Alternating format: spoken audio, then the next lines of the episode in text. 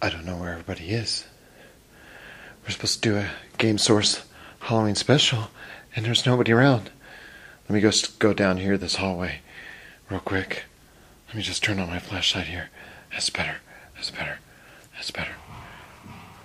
Oh my gosh, what's that noise? so creepy. So creepy. So scary.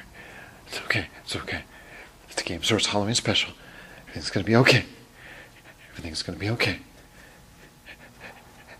Everything's gonna be okay. Just fine. Just fine. Everything's gonna be fine. Where's everybody? Jamie? Lonnie? Game Source? What's that? What's that? What's that? What's that? What's that? What's that? What's that? Came across. There's a Pac-Man. There goes Pac-Man. Go, go, go, Pac-Man. Go. Oh my gosh. Oh my gosh. Oh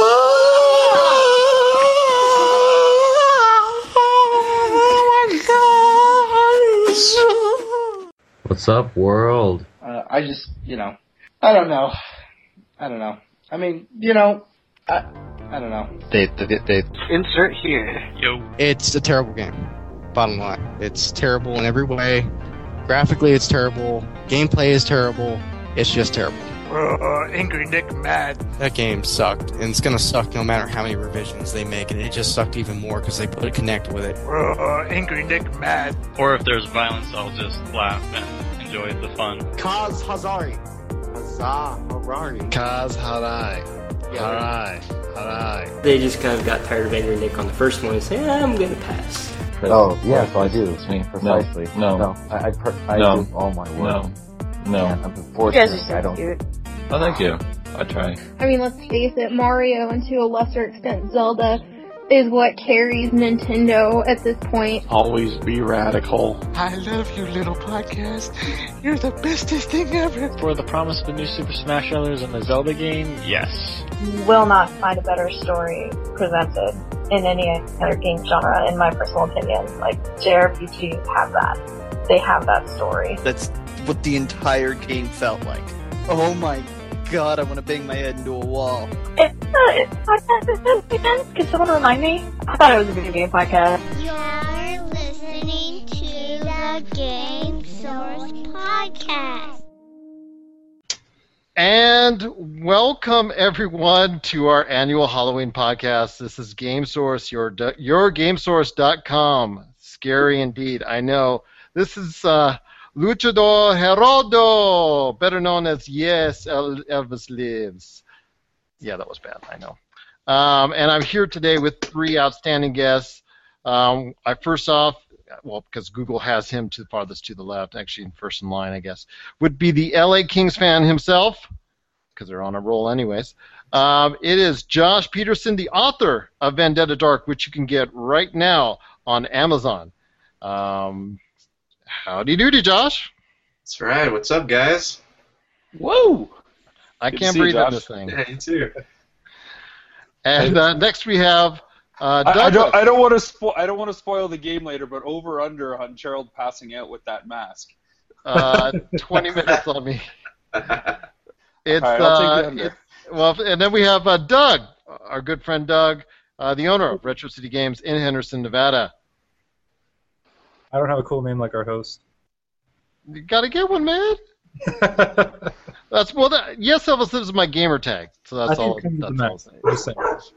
So if you ever see me on online, you know, friend requests and all that stuff, it's uh, PSN, Xbox Live, all that. TS Elvis lives, one word. Okay. Uh, and then, well, we also have um, our guest also from last night, the man himself, a great, great part of Game Source and the experience that we have. His name is Rob McCallum, the director of the world famous movie. Can I say now it's world famous? I don't. Uh, yeah, I guess it has. Well, How how far? Okay, when you were shipping out to take care of all the orders and all the great great customers that you had, as far as you know that that backed the campaign, what's the farthest you sent one out? Uh, we, well, we sent to Japan and England and Germany and Sicily and Malta and uh, one person in Africa supported it. There's some people in South America. So, so like I said, the world famous director uh, for the world famous uh, movie, uh, gaming documentary, which you have to see. It's on Vimeo. You, you can watch it right after the podcast. It is Rob McCallum with Nintendo Quest. But he's here also to talk about his latest documentary, which he announced on social media and then on our podcast last night, which you can catch again if you want. It's on, uh, well, it's on Twitch, it's on YouTube, and it's also on YourGameSource.com. It is Rob McCallum. How are you, sir? Doing well. Thanks for having me. It's fun as usual. Excited to be here. Yeah. I know I should be screaming something either in Latin, uh, Spanish, or or you know, uh, something as far as is concerned with this mask on. But uh, we're going to try and uh, keep the flow, as it were. And uh, I know Josh, uh, he's been a busy man because the first thing we want to really get into.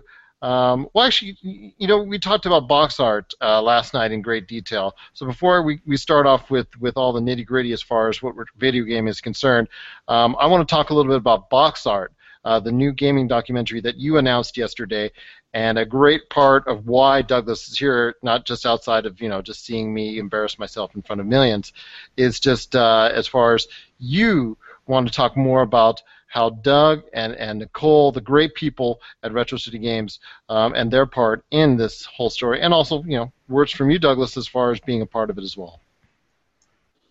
Well, I'll just let Doug take over because I feel like I said a lot yesterday. So, you know, Doug uh, is is now a filmmaker, a producer extraordinaire, along with Nicole, and uh, that's a pretty cool endeavor. Uh, so, Doug, why don't you? I don't know. Why don't you tell people how this all kind of happened?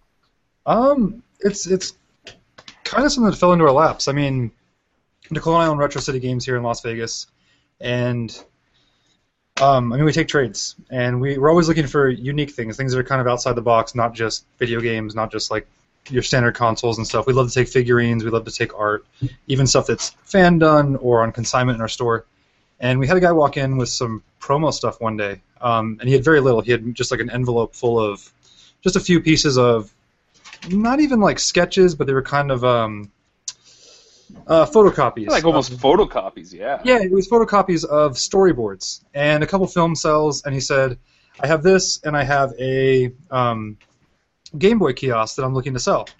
And so we worked out a deal on it, and we said, "Okay." And he's like, "Oh, by the way, I have more art." And I said, "Oh, we'd love to see it, and we're interested." And a couple days later, he comes in with the rest of the stuff, and it's no longer just one envelope. It is a whole Rubbermaid um, storage unit or storage uh, container full of developmental art.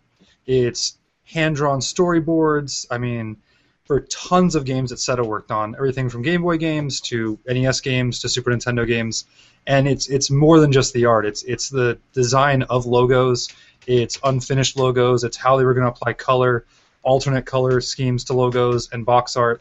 Um, there's uncut manuals. There's master prints for box art. There's it's just everything that would go into creating a game in the 90s. And we kind of sat here and milled over it for a couple days, just oohing and ahhing over it, going, you know, is this too much for one collection? But also, how do you get rid of it?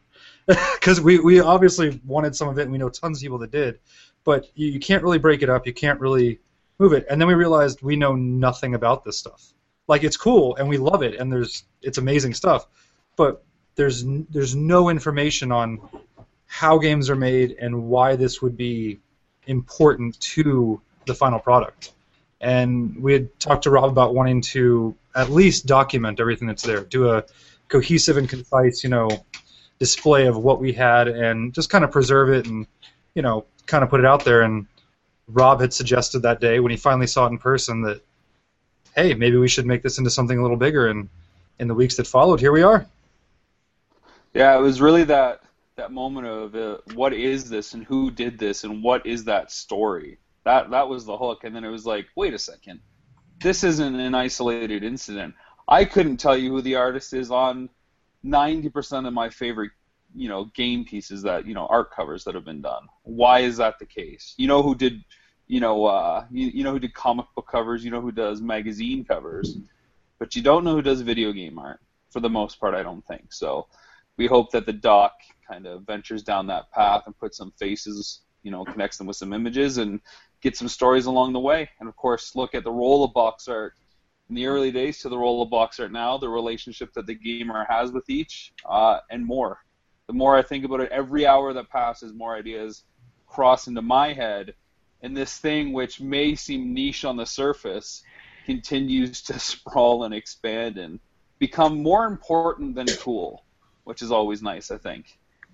Likewise, it, it definitely expanded very quickly into something that's bigger than just the stuff that walked in. And you know, like Rob said, it's it's there's every game has art to it, and every game. I mean, it's all approached differently. I mean, everything from paintings to sketches to a screenshot. So it's it, it became a much bigger picture, and it's even funny, like with Rob, where when we first sent him the pictures, he was out of town. We had just sent him, you know, photographs on our phone, just little things, and he was just kind of like, "Oh, that's cool," and because just a picture of it didn't do it justice. But once he saw everything together and you saw that whole, you know, thought process that went into a game, it, it kind of sparked something. I think, not only in Rob's mind, but in all of us.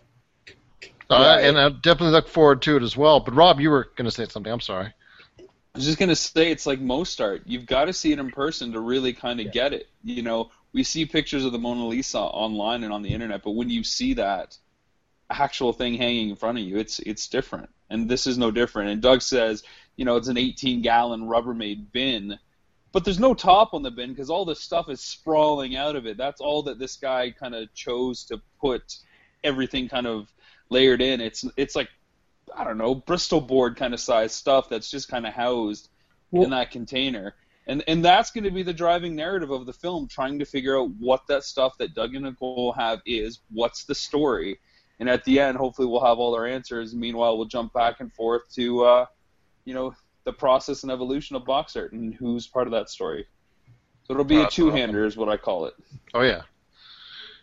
Any last uh, thoughts? Like I said, it's again, it's box art, the gaming documentary. Uh, it's something that uh, I know is um, actually just garnered in the in a what almost a little over a day that since you've announced it, it's garnered a lot of interest from social media out there. So, Doug, when you hear something like that, what are your thoughts?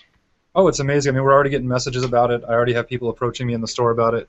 Um, everybody's excited because everybody has those same thoughts. It's everybody loves the art of video games. I mean, it's hard to like a game and not be attracted to the art because it is a visual medium. But no, nobody knows anything about it. Even even the the basics. I mean, even Rob said before that you know he doesn't know the names of 90% of his favorite you know video game artists. I'll bet you most people that walk into my shop or our shop don't know any. I mean, it is rare that somebody knows anybody outside of like a big developer name like you know Kojima. That it's it's a, it's very rare. Even the the hardcore gamers, because it's not that they don't care. It's just unless you dig for that information, it's not there. So I mean, I, am excited about this project, and I'm, I'm excited to see where it takes us. I mean, I think we're all keeping a pretty open mind onto where it heads, and kind of letting the documentary drive itself. I think at this point. Well, what I re- what I really like about it, Gerald, sorry, just to jump in with one oh, last no thought is, in comparison to something like Nintendo Quest, sure the NES library and Nintendo may have a lot of fans, but everyone loves game art. You don't it doesn't matter what era and you can have an appreciation for the stuff that was done in the Atari or in television age even if your first console is like a PS4. I think you can have that appreciation because art is art at the end of the day. You know, so I think because it's art, it started transcends brand allegiances, uh, biases, and I think it's just a really cool way to do a universal subject on gaming. Um, and I think I said yesterday the only other topic that would be similar would be a, a, documentary on video game music, and that's already happening. Yeah. So this seemed like the logical kind of other thing to do, and it's it's been really humbling to see how many people love it. And today we announced, you know, Patrick Scott Patterson, who of course appears in Nintendo Quest, is now on board on as a producer. So uh, with his contacts in the industry, with his passion for archiving, you know, these physical artifacts and elements, it, it's it the the story continues to take on a weight of importance, which is great. Uh, absolutely, and uh, definitely, indeed, uh, looking forward to it. Uh, looking forward to see what you know not only uh, what you come up with, but all the great uh, designs from the past. I know we talked about on, on last on the last episode as far as the memories that box art did for me back in the day, and how it influenced me to buy or not to buy Um, and I also pointed out exactly how much more detailed they were in years gone by, uh, and they seem much more simplified now. So um, the game art and box art, as it were, um, really is just something that has not been approached, and we truly appreciate uh, as gamers uh, that you guys are going to approach this and tackle this subject uh, head on. So. Sure. Um, Wait till you see the internet explode tomorrow, Gerald, when I ask people to post their favorite piece of box art. oh my goodness, that's going to be something indeed. Um, al- also, is um, you know, as far as it's concerned, I, somebody's asking me why am I wearing a mask, and I just said, uh, "Halloween, baby, Halloween." He's he's Um, taking a night off. It's his Yes, birthday. yes, yes. uh, and I just spelled Halloween wrong. That was great. That's what happens when you're trying to type with a mask on. Um, well, Josh, you know, he, re- had, like I said, he you have a busy plate, my friend, because back to back you got Assassin's Creed and then Halo Five, and you've uh, you've offered to tackle Yeah. both those big AAA titles on as far as for reviews and thoughts for us that we will be posting on yourgamesource.com. Um, a lot of controversy has come out as far as this week with Halo 5 in regards to its uh, campaign, and I know you have your thoughts because you played through the campaign. Um, with Assassin's Creed, um, it the word on the street is, and from what I've seen, and uh, and I watched it for several hours already over the past week uh, to get myself familiarized with everything that's going on and how it is. Um, bes- take all the, the control issues that, that have been a norm for the series aside, uh, this seems to be a step back in the right direction after the debacle that was known as Assassin's Creed Unity. But uh, I'll let you take the floor, Josh. Uh, you tell us your thoughts as far as it's concerned. And uh, you know, guys, if you want to jump in with your, your thoughts as well or questions for Josh, uh, he's the man to talk about it because he's, like I said, he's played through a little bit of Assassin's Creed Syndicate and a lot of Halo 5. Correct, sir? Correct. All right. Well, first of all, let me let me say my the most disappointing thing about Halo Five is that when I finished it, the first question I asked myself was, "Why does this game exist?" So it was they yeah they they took like Halo has Is this that like an existential question, or is that like a regret kind of question? Well, it was like Where did my life go? Yeah, well, because I love Halo. They they have the, the the game is beautiful. They have this rich mythology, but the game the the campaign it really didn't add anything to the story. They took like a lazy plot and they just turned it into you know a video game. When they announced the Forerunner saga, I was expecting you know more Forerunners, but I, I don't want to like. Have you guys played the game yet? Nope. No. I, I don't want to spoil We it. don't. Uh, we actually we don't have Xbox console, so go ahead. Honestly, I don't intend to. So Okay, well, what ha- the villain in this game? Because uh, in the last game is the Didact, but the villain in this game is Cortana. Of course it is. Yes. Spoilers out there, spoilers for everyone. But yes, I saw. Actually, I watched. Uh, you know, I've I've been. Uh, I, you know, before it even came out, so many streamers actually already had it, and uh, were you know they were playing through the campaign, so it was already for many people uh, already known the outcome of it, and and. Um, but yeah, you know, you, like you said, it, it, it just kind of that that starts off on a on a on a downhill track, does it not? Oh yeah, because well, through like half the game, they make you think you're trying to rescue Cortana from uh, this forerunner called the Warden, but when you get to the end of it, it's really just it, it doesn't make any sense. Like they were really reaching for a plot with this one.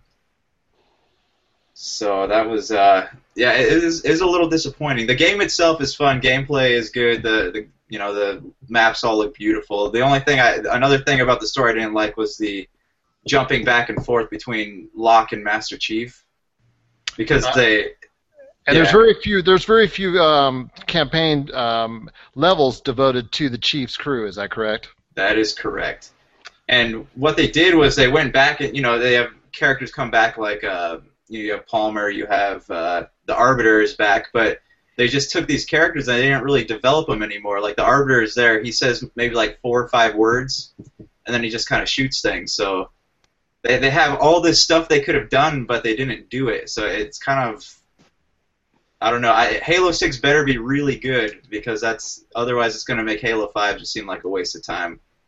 It seems like such a shame, man, because Halo's like one of those first-person shooters that has always had like a strong like story and campaign, and now it feels like it's gone to the Call of Duty route, where there's oh, right. you know like a campaign for the sake of having one, but it's all about more about the multiplayer at this point.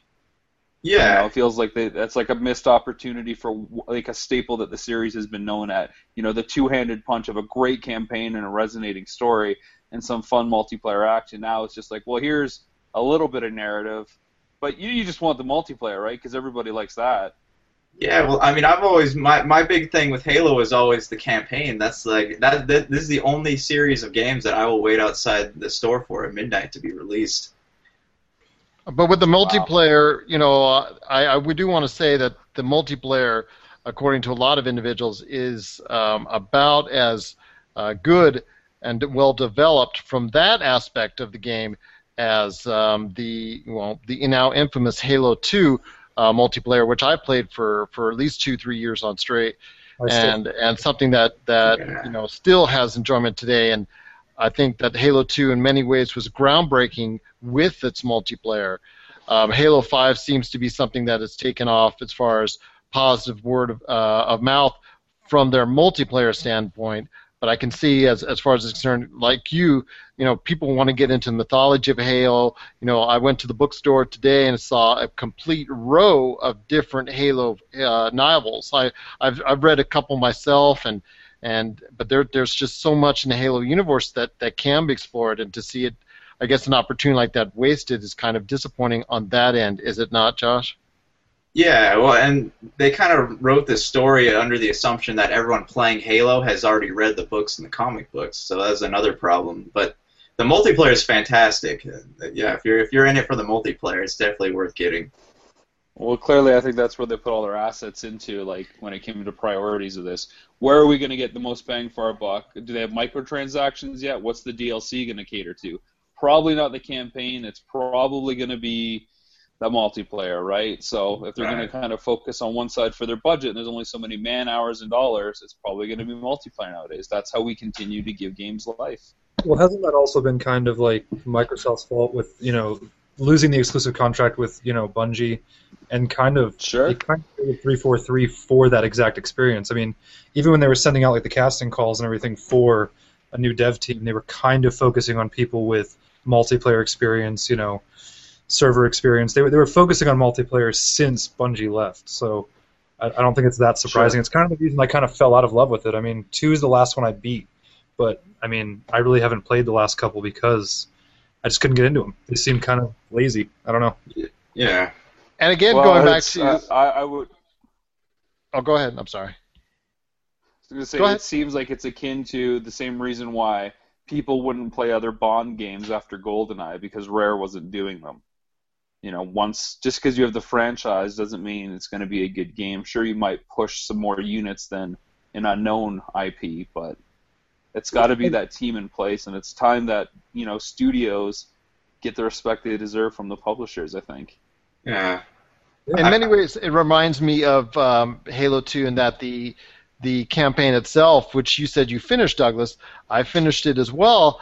But the first time I went through it on a co-op with a friend, I was actually in the restroom at the time because I didn't think it was the end, and all of a sudden the credits are rolling up, and I, like like everyone out there, I came back out and just like that's it, that was the ending. Um, so I know there were some issues with the Halo 2 campaign at that point, but from a storytelling standpoint, uh, I noticed from, from all the feedback that I'm I'm getting and the fact that I've actually seen uh, the bulk of the campaign myself, uh, I just noticed that there are many flaws in the actual, you know, point A to point Z as far as you know, all, all over the place, which is uh, truly truly sad for, for something that, that a series that is so revered with still the campaign. It's not just been a, a considered a throw-in like with some other uh, FPSs out there.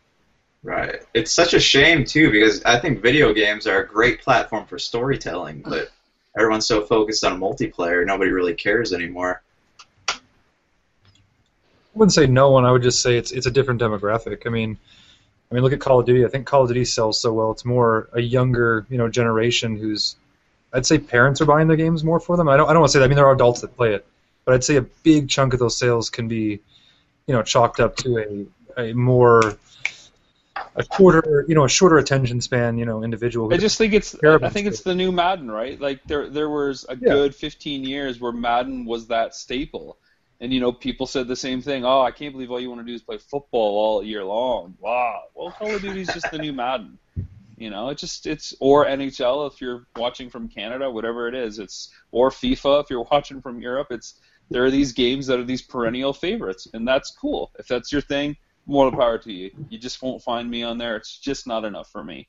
And I realize that these these um, developers they see the numbers about who plays and who doesn't play off as far as percentage playing the campaign. I know with Call of Duty, a, a, a, vast number of individuals just go straight to the multiplayer, but they still realize the value of actually trying to make a decent campaign. Uh, when they have big name stars like Kevin Spacey from last year, and uh, this year they still will have strong voice representation. Uh, you know, they're they're zombie as far as when they do all their zombie DLC. They they always get you know well-named actors to provide those roles to to tell the story. Um, so it, you know the com- campaign, at least to them, is of some importance. And I, I understand the voice talent was strong, you know, uh, with Halo Five, you know Nathan Fillion among others. But to, to not give them really anything to do is, uh, you know, for such a, a you know la- major part of Halo um, when you know because there are a lot of people that still like like you Josh uh, get the, and believe in the Halo campaigns and and you know buy the game specifically or with a full intent to playing uh, through the campaign with friend two friends three friends what have you. So it's uh, kind of disappointing that Halo 5 has, has been shipped out that way but the multiplayer um, from all intents and purposes looks to and appears to have more than made up for that at this point in time for most individuals um, from from a uh, gameplay standpoint on in multiplayer. But you also played and touched on Assassin's Creed Syndicate, uh, which you know is now also as well as Rob said uh, one of those yearly installments, year after year after year. Um, this time we're going into to as far as England is concerned, merry old England, and we're dealing with uh, as far as a lot of things there. Now I've actually seen, like I said, a, quite a bit of the game. But your thoughts on Assassin's Creed Syndicate and how much of a comparison it is to, to previous year's effort of Assassin's Creed Unity? This game completely blows Unity out of the water. My favorite part about it is I can play it by myself. I don't have to go do like the co-op missions that freeze and you're stuck in a loading screen for five minutes or longer than that to you know to level up your character. So you basically you just go you go around and you do the different activities and you get points to level up your assassin and everything. You know they, they went back to the original formula, which I I, I liked because it was it was simple. Um, I haven't gotten too far into the story yet, but it's it's been entertaining so far. Josh, let me ask you a big question. I think we got to be fair on this. Okay. Would it take much? Would it take much to blow Unity out of the water? No. No. Okay. So we knew this game was going to be better by the fact it wasn't broken upon arrival. We knew that we could, if we could play the game, we knew that this was automatically going to be Unity was better. just going for that stop motion feel, okay? yeah, I guess. If you're into that 12 frames per second kind of thing, sure. really Yeah. twitchy. yeah, so okay, I, I'm trying to keep my excitement down by by saying that you know Syndicate's better than Unity. Sure, it is. Where do I want to know where it ranks in, in amongst the whole series? Amongst the whole So far. series so far, uh, I would say probably it's better than the Ezio Auditore stories so far. Just just in the way the game is designed. There's um, you know the the gameplay is a lot more fluid, and you you you're assembling gangs through the whole thing. So you know they they brought back the uh, recruiting assassins and send them off on missions and stuff. So that that's fun. Um, I think it's it's better than Assassin's Creed 3, but not as I I, I love Black Flag, so it's not as good as Black Flag so far. But How about Assassin's Creed 2? I know that is um, revered by many to being the best in the series. Um, like I said, I haven't gotten far enough into the game to really make that that call yet. But so I like it so far. It's it's it's easy, you know, without the, the with the exception of how your guy always gets stuck on things and the control issues. But you know, that's that's to be expected. and that's that's unfortunate because, like like I said, that is uh, to be expected when it comes to the AC series. And uh, at some point in time, Ubisoft, I think, needs to address that issue because it seems to be a yearly, after a year after year issue, and as something that you know, the idea is for you to to climb any wall, to scale any building, uh, and in order to do so, you have to have full control of what you're doing, and and to continually taking those missteps just takes a little bit away from from the the gaming experience as a whole of Assassin's Creed, indeed. Uh, but Right. any any final thoughts, guys, on the Assassin's Creed as far as Syndicate is concerned? I'll touch it a little bit later, uh, but because I you know have something to to ask about that game specifically. But any thoughts thoughts on the AC series and AC Syndicate? It's it's not nowhere near the top of my gaming want to play list. I barely scratched the surface of Black Flag. So Josh, you're saying Black Flag is your favorite. I'm not gonna rush out to get Syndicate till I actually spend some time with Black Flag. Uh, they're both eras that I really enjoy, so I can I could kind of go either way at this point. So I'll stick with Black Flag. My backlog of gaming is so big that I'm not gonna rush to get Syndicate. If they release a Game of the Year edition down the road, that might be something that changes my mind. But otherwise, I'm gonna hold off for now. Yeah, I'm kind of the same way. I mean, I watched the first one being played from beginning to end. I watched Nicole play it. Uh, two, I played a little bit, um, and I played the one on the Vita. I can't remember which one that was. Uh, we were playing as the girl in New Orleans, drawing a blank. Oh, Liberation. Yeah, there we go. Um, it just it's a little too repetitive for my taste. I love the the historical aspect, but I've never really gotten into the series. But the new one had me intrigued. So I mean, one of these days. But I'm with Rob. My backlog is ridiculously long. Fair enough, and uh, look forward to to reading your thoughts, as I know many others are as well. Uh, that will be on our reviews 2015 page uh, at yourgamesource.com, and we definitely, Josh, appreciate that that in advance that you'll be doing that.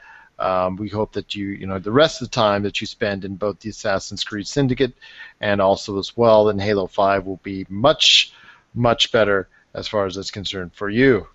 And speaking of gaming, as far as this holiday season, those are two major titles uh, that will be coming or that are on uh, store shelves at this point in time. Um, now they came out, as far as is concerned, uh, not right in November, which is a, a time that, that most titles that, that come out in November do not get discounted. But titles in October, September, and basically back backtracking throughout the year tendency have a tendency closer to Black Friday or on Black Friday to really, really get good deals as far as it's concerned. So, um, seeing as how our Black Friday page is up on yourgamesource.com, that's yourgamesource.com slash blackfriday.html, uh, over the next few weeks I'll be posting a lot as far as it's concerned to that page. Uh, we already have some deals up from Dell and uh, Toys R Us Big Book uh, as far as some deals that will be going on in the month of November and on Black Friday, including a whopper of an Xbox One deal that you need to seriously check out if you're interested in it. Um, so I, I want to get you know real quick with you guys um, your Black Friday predictions because those are the only two that have come out so far. And it's remember, it's mind you, it's not the Toys R Us um, Black Friday sale per se. It's the Toys R Us Big Book that's available all month long. So um, some of your early Black Friday predictions that we you know we can look back on and see if they came true or not. And I'll start with Doug. Um, you know, as a retail shop owner, you might have that keen insight as far as what you think will be available on Black Friday. I've kind of already snooped a few of like the, the bundle deals. I know Microsoft's doing a big bundle deal. I know Wii U's doing a big bundle deal. I mean, it makes sense to me because they both need to push units, and you get units in people's hands so they can buy games. Because an attachment rate means nothing if you haven't sold consoles. Um, but I don't know how deep they can really go. I mean, because at some point you're losing money, and then you're kind of pulling a PlayStation 3, where we're gonna undercut ourselves and hope we sell enough uh, software. But I don't know. I think um, I, I don't see anything too crazy for this year. I mean, I know we're probably I know we just saw a price cut on the PS4. I think we'll probably see maybe like a temporary one day one, or maybe bundled with a couple extra games. Do you But I see 300 for PS4 No, in the U.S. market? In the U.S. market, not this year. I, I see maybe them bundling games with it. I see maybe an extra controller. I think we'll see like we saw last year um, with an adult bundle and a kids bundle, um, where it's like a one day thing where they're gonna, you know, like I think last year it was Little Big Planet and there was something else. Um, and then they did like a Killzone, and I can't remember the other game, but it, it was an adult bundle and a kids bundle. I think we'll see something like that. Sony doesn't need to right now. I mean, they, they just broke 25 million units. They're still selling more than both their competitors combined. There's rumors that they may have actually um, uh, gone beyond 29 million as well. So Yeah, I saw that because some countries are still coming in. Yeah. Um, and they just released Q2 percentages and the overall, but they didn't release actual like numbers of units sold. So, but yeah, I mean, I don't see them having to push units with some crazy sale. I just see them maybe slashing the price of a few games, so people go, I already have the unit, so I might as well pick up some games. Or why shouldn't I buy this? These are games I can only get on there. But I mean- the remember, a lot of this is you know, uh, you know, as you know, as, as a retail owner, you know, you get um, the PlayStation 4s no matter how much you buy it at X amount of price. Yeah. But a lot of times, if the retailer for these Black Friday sales, they will decide that they want to go well under uh, in order, and they'll take a hit in order for you buying, you know, everything else as far as it's concerned at the same time. Um, I think I think that's where we're going to see the decisions made. I don't think it's going to be Sony. They don't, Sony doesn't need to. I think we're going to see the big box retailers like Walmart and Best Buy and Target maybe jump in and say, you know what, the PS4 is still 349, but you're going to get like four games with it, and you're going to get to pick one from A, one from B, one from C, and one from D. Or you're going to get one of the, the bundles that they have with two other games, just so the retailers can clear out all their, their stock. They want to push even- and they want to get rid of it. It might even be something like as simple as uh, you know Walmart and Target like they've done in the past. I know when I picked up my Wii U at Target, I got a, uh fifty dollar gift card with it, and that was enough incentive for me to grab it because I was already getting a couple games with it. Um, I was already getting a little bit of a discount because of the time of year because it was November. I think it was like two seventy nine instead of the three hundred, and then I was getting a fifty dollar gift card, so it just kind of made sense. So I guess he's more like Walmart doing you know a fifty, seventy five, hundred dollar gift card or you know something like that with it where their cost on that really isn't that high because I mean the, the cost of games and, and hardware is extremely expensive. I mean retailers making ten maybe fifteen dollars off of something where they can give you hundred dollars where their cost might be twenty five thirty dollars on that hundred. So it feels like a better Yeah. incentive for the customer and it's it's better on their bottom line. So I could see though not with PlayStation but like a a Wii U type of thing where I think we could see somebody cutting the price of that really heavily and bundling it with a game and maybe just pushing accessories with it. I know Well, the. I, Uh, mean, here's the- I was going to say, ahead. here's the interesting thing, right? If the NX is projected possibly next year, maybe Black Friday will signal if that's true with the way that they want to kind of handle those sales. If they're really pushing it and it looks like a fire sale, maybe we will see an NX next year. I think if you if you don't have a Wii U, I think you're going to have an easy way to get a Mario Kart, a Splatoon, and a Mario Maker bundle, whether it's through gift cards or whether it's through some sort of retailer incentive. And what you know, once you have those three games, you're pretty much set. I'm actually amazed we haven't seen a hardware revision with uh, Nintendo yet. Something that, you know, $150 bundle, eliminate the gamepad because most games you don't need it, um, or something to that effect. And with a game, kind of like what the uh, PS2 did end of life, or even the original Xbox, where, I mean, you're picking up for $100 brand new. People who had no interest were still going out and going, well, why not? So, I mean, I, I'm surprised Nintendo hasn't done something like that, where just a bare bones, just let's move units so we can sell the games we already have to build momentum into I the think end. something like that would require something like that would require a complete software overhaul because you need the gamepad to turn the system on and, and install all the updates to begin with. True, but I, I mean that And was the most Nintendo want to does Nintendo want to invest in in that side of things when they could just be developing the NX? True, and that, that was just the thing off the top of my head that would seem like it would cut the most cost, but there have to be ways to cut cost on it. well, In I've some- already. It's, Oh, go ahead. I'm It's called backwards compatibility on the NX. That's the way to cut costs. Yeah, but then what do you do with all these with these Wii U's that are sitting around? You bring them to Retro City Games. Can't sell them like I can't sell a Wii. but I, I will say this on the Wii U. Um, Toys R Us may have already shown its hand a little bit on the direction of the Wii U um, on their big box, uh, as far as their their big book, excuse me, that it's coming out, and the deals will be the deal that they described on the Wii U will be available from the first to the 21st. So that is just a basic deal for them, but it is something that is attractive. Um, if you want to check it out, it's on our Black Friday page, yourgamesource.com slash blackfriday.html. Um, but that Dell, uh, I'm telling you, if you go to that page right now and you check it out, you'll see that, uh, uh, that Dell has, as I told you last night, Rob, Dell has already put firmly down its stake as far as the Black Friday because their Black Friday ad is already up, and they Hmm. they are definitely putting their two cents in. Uh, Josh, uh, I know you've been uh, um, as far as getting all these thoughts down as far as it's concerned. Is there anything as far as from a Black Friday sense, maybe that you want to see, and then uh, you're also expecting to see as far as it's concerned? Okay, l- let me ask this: as as I've I've never been into Nintendo, so if I had a chance to get it discounted on Black Friday, would you guys recommend getting a Wii U? Yes. All right. I, Um, I've played I've played more games. On I, I only heard this one year. yes. I only heard one yes. I've played more games on PS4 this year, uh, but the games that I've played on the Wii U, I always enjoy more. And from a guy who has a backlog, I don't mind the fact that Nintendo only releases two or three games a year. Because when I play it, it takes two or three months, and that's fine. And then I fill it with disposable titles for the other consoles that are shipping crap out every week. Next kind of big Nintendo release happens. All right. Yeah, I've been I've been debating it. Um, as far as what I expect to see, I'm sure we'll see, you know, Assassin's Creed, Forza, Halo probably go on sale. Uh, there will probably be people buying, uh, you know, Star Wars Battlefront, regardless of whether it's on sale or not. I, I haven't really looked at a lot of the ads yet, though, so I can't really say for sure.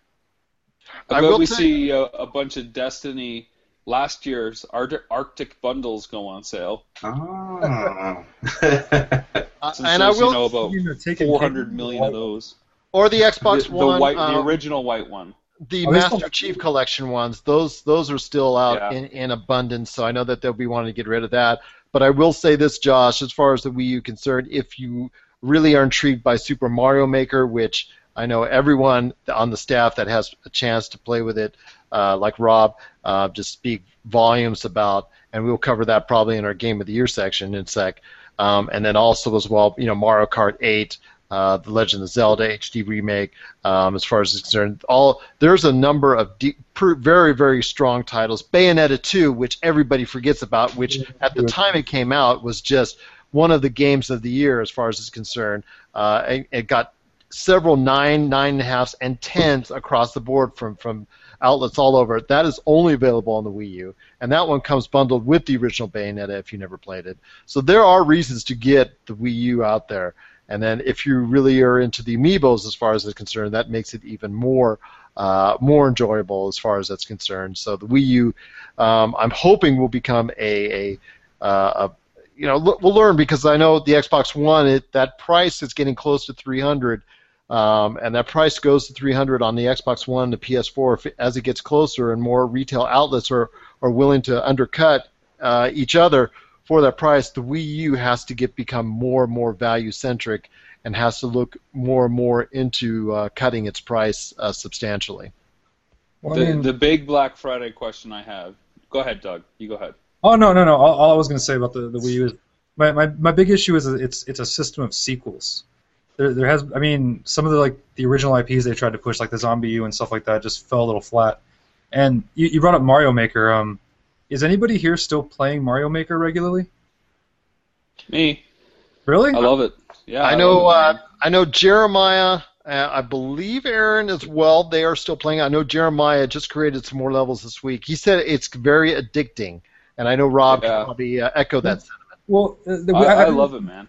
I've had it since day one, and I don't know the the first couple weeks, us and you know a bunch of our regulars and friends and everything were you know really into it, and it, it just all of a sudden just fizzled. It just kind of I don't know. We kind of burned ourselves out on. That that was my big like wow this was this was the game like I you know this is why I got a Wii U because originally it was for Smash and stuff like that, and because I, always want to play the newest Smash, but I don't know. I, I feel like I, I play more games on my Wii U than a lot of other consoles lately, but I don't play them for that long. I don't know. It, it's a weird console to me. I kind of have this love hate relationship with it. and then the fact that they uh, with Star Fox, I know Rob and I saw Star Fox extensively at the GameStop Expo.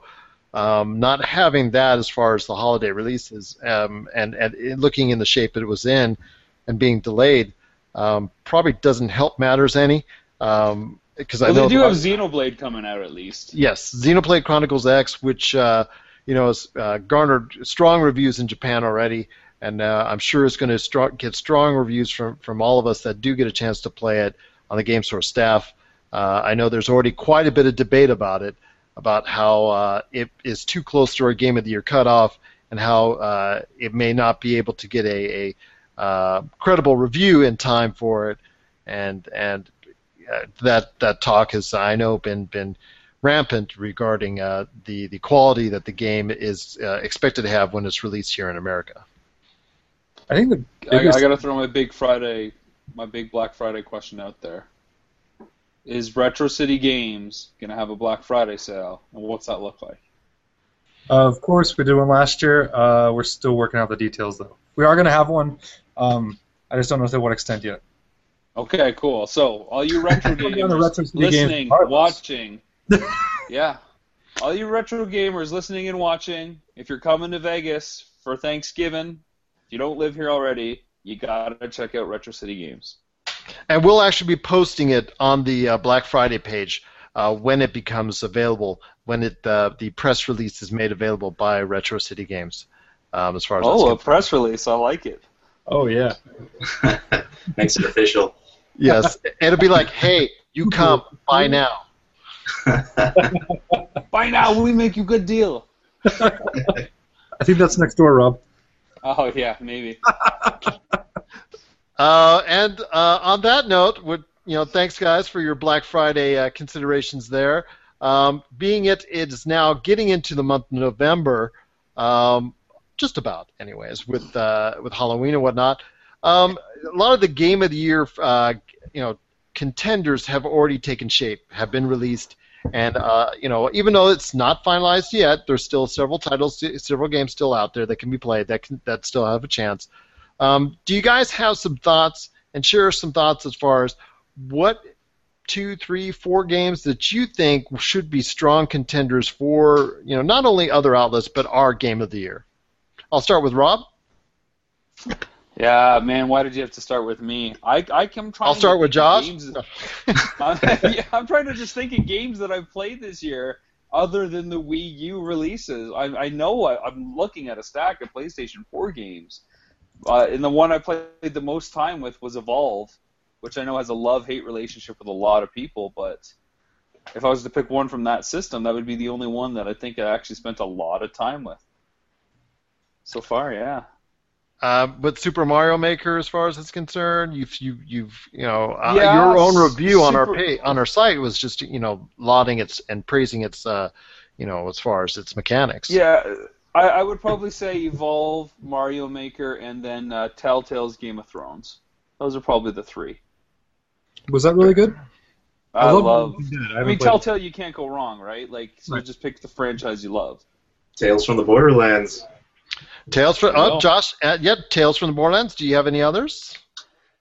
Uh, I'm trying to think. Like this has been a year that my love for video games has not really been quenched very well. I got Forza and Borderlands: The Handsome Jack collection, and Gears of War. Those are the only three I've really played. Uh, go ahead. No. I, if I had to pick, you know, I'd say Borderlands uh, Handsome Jack collection. There's a lot of people played that. I've heard good things about that, and I enjoyed it. So I would, you know, if if any of those I were to pick, it'd probably be Borderlands. Uh, Doug, uh, what have you played so far that have really caught your eye? There is really only one game that like really like I don't know has stuck with me. I know it's still pretty new, but it, it kind of stuck with me since I played it. And that's Until Dawn. But Until choice. Dawn, I think like really like changes what you can do story wise in a game. I mean, it took like that Heavy Rain and like Indigo Prophecy like gameplay to like a whole new level to me, where like not only do your choices All right, matter. all right, Douglas. What? Douglas, I'm moving it to the top of my pile just for you. right? oh, I'm on the Yeah, top of your uh, pile, big boy. It's on. You're always on the top of my pile. Fair enough. Fair enough. Uh, but Until Dawn, uh, is from a storytelling standpoint, and all the decisions that you need to make or can make, uh, who lives, who dies, uh, just just truly just seems to be uh, something that surprised a lot of people on how well it was executed uh, from that standpoint. Uh, Mhm. and, it, and it was a streaming favorite for for uh, quite a while. It's the it's the only game I've played where you could make decisions that like I mean that influenced the story that I really wanted to go back and play again. Because most of the time you just make the decision you would have make made and you you move on. But I mean you, your mistakes play into it. Your you know even just indecisiveness plays into it. So I mean there, there's so much you can change that that would naturally change just depending on your mood and I mean how tired you are. Little little things can change that whole game. It's as close to a ten as I've played in a long time. Wow. Strong praise indeed. Okay. Um, I know for me uh, personally, probably the best experience so far this year was The Witcher 3. Um, I think from a storytelling standpoint, from a, a everything that you can do, from the open world, uh, from a quality standpoint, I think CD Projekt Red um, just went above and beyond uh, a lot of people's, including my expectations as far as what the game was uh, going to be. Um, I know there are several titles out there uh, that I still have yet to try. uh, Super Mario Maker being one of them. I know Fallout 4 is, uh, and I know that that Hack and Jerry, uh, who was watching earlier, commented on. Um, I know a lot of us look forward to Fallout 4 and expect that to be in the running for Game of the Year from from every major outlet. Um, I know that. Uh, uh, as far as it's concerned, uh, one that I, I hope people don't miss uh, because it's coming in December. Uh, not Rainbow Six per se, uh, but Just Cause 3, uh, which for me has been a great series. Uh, I thoroughly enjoyed Just Cause 2. It's a, it was just such a fun time playing it, and I think Just Cause 3, my time I spent at GameStop Expo with it was was uh, truly enjoyable. And I, I'm looking forward to that game really standing out um, at, near the end of this year. Um, any other titles that, that stuck out to you? Um, IDARB was another was a strong contender from from earlier this year. I know Dying Light was also uh, a lot of people's lips earlier. Bloodborne was also well thought of.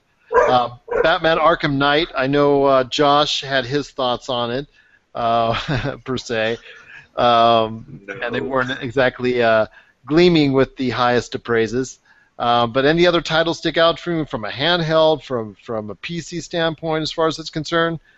Well, XCOM got pushed for me, so that'll probably be Game of the Year by default next year. Um, two games that I wanted to get into that I haven't yet are Tales of Xillia 2, which was released on the PS3 earlier this year, and Tales of Zestiria, which was just released on, on current gens.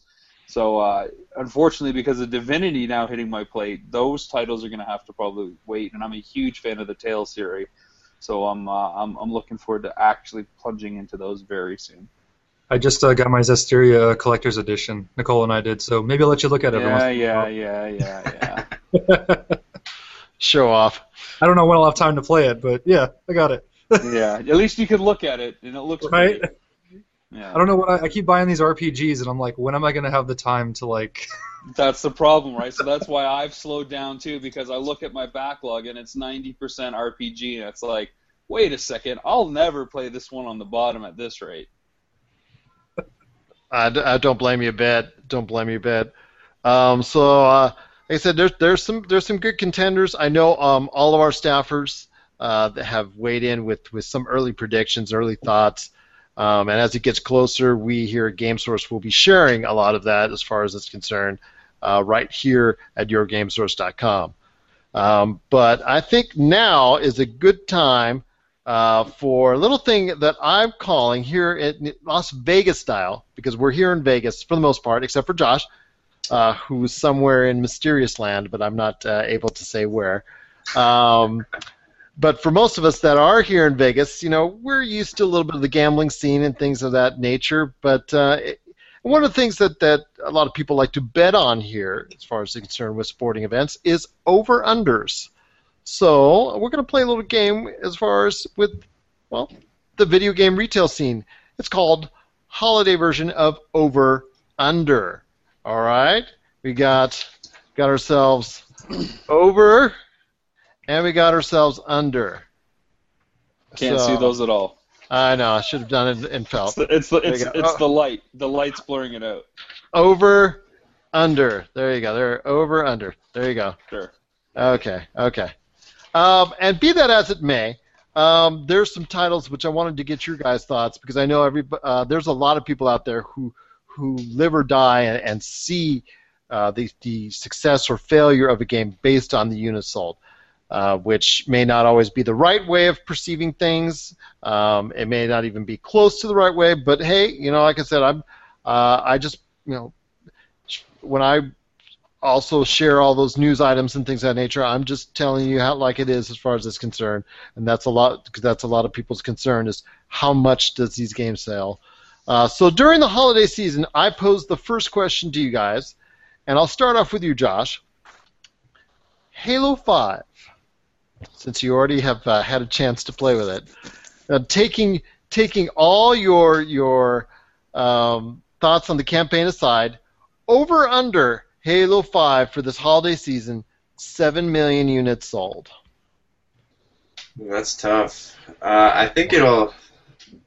I, I, I want to say over just because of you know it's Halo. It's one of the most popular Xbox One or Xbox franchises there is. I'm going to say over. You're going to say over, okay? Doug, over under seven million for Halo 5. Under. I mean, you're talking about over a 50% attachment rate. I just, I don't see it. Not when you're selling people on a multiplayer, if that's what you guys are saying. I mean, even in general, a 50% attachment rate is unheard of. I mean, I, I don't know. I, I don't see it selling 7 million. Unless they can somehow sell more Xbox Ones. Or, I mean, if it becomes the staple bundle, I don't know. I could see possibly that helping it. I know we've seen that before where, you know, game sales are inflated a little bit because it was, you know, bundled with a system or it's a download code or something like that. If Walmart throws it in as a bundle, or like they did last year when there was no Master Chief bundle at the time, and they threw Master Chief into the bundle as part of their own bundle, um, that could change things entirely. Yeah, there, there is a bundle. I- I'm sure you know they'll they'll be pushing it really hard. So we'll see what happens. Um, so we got Josh as an over. We've got uh, Doug as an under. Rob, what are your thoughts? Halo 5 over under 7 million. And his survey says under. Under. Very much under. And why would that be? Why would that be? It, it's, the game's already getting crappy reviews. There's there's a lot of problems with not only the story but the way people and their expectations. There's just no way it's going to sell that much. I say I think the, the the push that you should have given us, Gerald, was four million, and I think we would have had more of a hard time picking over and under on that number. I I, I think it does three point one. Two point. That's very specific. That's right. I think it's going to go over four. Um, it may even sneak by five if it gets into more than one bundle, or if somebody like sells uh, the Gears uh, bundle or the Master Chief bundle and then throws in Halo Five like a Target or a, or a, uh, a Walmart. So, but I don't think I could do seven. Um, so I'm to probably say under on that one as well. Under for me. So that's under for me and that's under four. uh, Rob, Doug, and Josh is the brave man. He's getting the odds, so he gets the big payoff if it goes over. So I like to live dangerously. there you go. Um, the second one, as far as it's concerned, over under Star Wars Battlefront. Uh, the major hit game that's uh, going to take place uh, this November 17th uh, did outstanding the, on the beta. Nine and a half million played the beta. I got a chance to take a look at that. Um, you know, thoughts are all over the place. You know, either singing its praises, uh, liking the maps, uh, liking the modes, uh, or just saying that needs some stuff needs to be fixed on it. But it, it I, I think, with a lot of press and outlets, it's gaining a lot of positive vibe. So I will ask you, Rob. Let's go back the other way on my Google Hangouts uh, video. Over under 10 million units this holiday season. Well, that, see, that's that's a tough one. Uh, ooh, I'd like to see what each side is paying. I threw you a softball first, and now I'm going to throw like a knuckleball. Yeah. I, I honestly think that we, we got to go over. We over. Go over, over Battlefront, uh, 10 million units sold during the holiday season. This is a bundled game. This is a multi-platform release on the eve of the most anticipated film in the last five years. Even with Call of Duty competition, it's got to go over 10. Fair enough. And, and you said last night on our last podcast, and if you get a chance to, to check it out, please do so uh, both on YouTube, Twitch, or our uh, home site, yourgamesource.com. You mentioned that you thought this could very well take uh, top status as the top big man on campus this holiday season. Was that not correct? Yeah, yeah, I really think it can. There's just so much hype surrounding Star Wars that the most casual fan that might not be into shooters wants to play in the Star Wars universe. So they have this option or they have Disney Infinity. And I don't think most gamers want to collect all those characters. So Battlefront is going to push a lot of units. But as I've said before, at least Disney Infinity 3.0 has the Star Wars space battles. They yes, do. we know. Got to have the space battles. That's the thing I issue I have with Battlefront. Doug, my good friend at Retro City Games, with, your, with your keen retail mind, as uh, doing the old Johnny Carson Karnak deal, um, over under 10 million units for this holiday season on Star Wars Battlefront. Yeah, Rob I, has was- I can't believe it's going to happen twice in the same day, but I'm, I'm going to agree with Rob. I think it's going to go over. And I think Oh, it, it, it's, it's a Don't- supermoon out tonight, isn't it? I gotta go check. I'm gonna go I- I check would for the normally- supermoon. I, I would normally say no just because of how many shooters are coming out this holiday. I mean, there's always a lot of shooters, but it seems like more than usual. Um, like big name shooters, you know, you got Halo and Call of Duty and things like that. But I think what it has in its favor is the movie coming out. I think Yeah. the second people see that movie, or even in anticipation, you know, it's going to be what can I get in addition to this? People are just going to go on that Star Wars craze. And in, in And unlike Disney Infinity, Gerald, un- unlike Disney Infinity, Gerald, I like we Disney do have Infinity. Episode Seven content. Don't But we hate have on Episode Seven content. Yeah. No, Infinity's great, but it doesn't have Episode Seven content when the Not film yet. drops. It- when the film drops.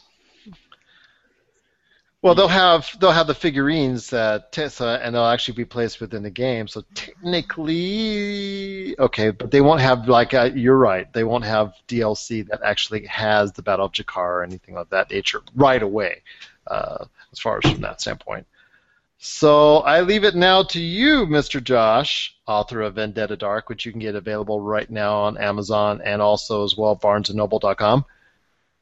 Your thoughts, Star Wars Battlefront, over under 10 million. No, I gotta agree with everyone else. It's gonna go over. This is uh, the year of Star Wars, and like Rob said, it's a multi-platform release. Kids are gonna be playing, getting it for Christmas. People are gonna buy it right away. It's gonna be bundled with everything. It's, it's going, it's going over. I agree with you guys. It is going over, over for those 3D viewers out there. Uh, 10 million. Uh, it should do it. Like you said, the hype is just, just everybody has just such great vibes. Well, okay, almost everybody, unless you're on Twitter. Um, all you know, as far as Star Wars is concerned, and we'll talk more about the movie itself here at the end. But uh, definitely, just some great, great vibes going on at uh, Battlefront is getting a lot of great word of mouth, and uh, definitely, uh, I actually uh, didn't pre-order it after GameStop Expo because I was kind of in that an area. Just the way I was able to play it just did not endear itself to me. Thus, also faulty monitor was probably also the reason why at the time. But uh, I got the chance to play the beta for over 10 hours, and uh, I really found myself hooked. Um, I really found myself hooked, and I, I have to say that that I this is something uh, I'm looking forward to, and I know a lot of people are. There's the Star Wars Battlefront bo- bundle out there, and then who knows, some retailer might throw it in on their bundle, making it that much more sweeter for for individuals to buy. So that being said, yes, I do agree it will go over on 10 million copies. Next up, the standard by which usually holiday retail sales are judged by Call of Duty Black Ops 3. So I'll start with you, Doug, since I went the other directions previous to. Over under 10 million units for this holiday season. For the holiday, um, I'm gonna have to go under. And reason why? My my reasoning is just the exact reason I think Star Wars is going to do so well because it's something different and it kind of has that cultural impact. I think the last two Call of Duties people feel kind of burned on. I know we all say that, but I don't know. Ghosts and Advanced Warfare, people seem really pissed about. I think Ghost was a really the bad one. It was broken. It was beyond broken. I was the idiot that I had it on my PS3 and was trying to like it, and I'm like, oh, it's just it's because it's too low res, and I'm, playing on a last gen system. So when I got my PS4, I'm like, oh, I'll pick up Call of Duty Ghosts. So I was the schmuck that bought it twice and realized that it, PS4 version is just a high res version of crap. So I mean, I, I don't know. I, me not even want to buy Advanced Warfare, and that's the first one I haven't bought really since they came out. There was a there was a reason why they were giving it away one year after it was sold for five dollars on uh, last holiday season. So Yeah, it was awful. And then, I mean, Advanced Warfare reminded me a lot of like a, a bad version of Tribes, like Aerial Assault. I don't know. It just without the vehicles and without the fun, it just seemed like, oh, if you realize, oh, if I jump, I'm gonna die. So people just didn't jump anymore. Um, I, don't- I don't know. I, I don't see it doing. I, I see it selling 10 million units maybe by spring, but I don't see it being a holiday. You know, as people get their new consoles and go out and buy games for themselves, but I don't see it being a big, a big push for people buying gifts and people going out there rushing out to buy it. Not with the other games that are coming out this holiday. I'm gonna say under. I'm also going to agree with Doug on all of his assessments, and as far as is concerned, I just do not think it will meet the standards of which its forebearers have, have been able to been been judged by. Um, even no matter how good the game is, I just think people are getting fatigued of the series as a whole. It will still sell strongly, uh, top five, but it will not be the biggest seller on campus, which means it will fall just short of 10 million copies. Josh, your thoughts? COD, Black Ops, or Blops 3, uh, over t- or under 10 million? I'm kind of biased against Call of Duty. I actually go out of my way to avoid it. So uh, probably under because with Battlefront coming out, I've I haven't heard any hype about Black Ops 3. So, but I've heard a lot of hype about Battlefront. So I'm assuming more people are going to switch to that, especially since they come out so close to each other. Mhm. So I'm going to say under. Rob, it's a week away. It's Black Ops 3. Your thoughts? Over under 10 minutes? I'm gonna have to go under, under.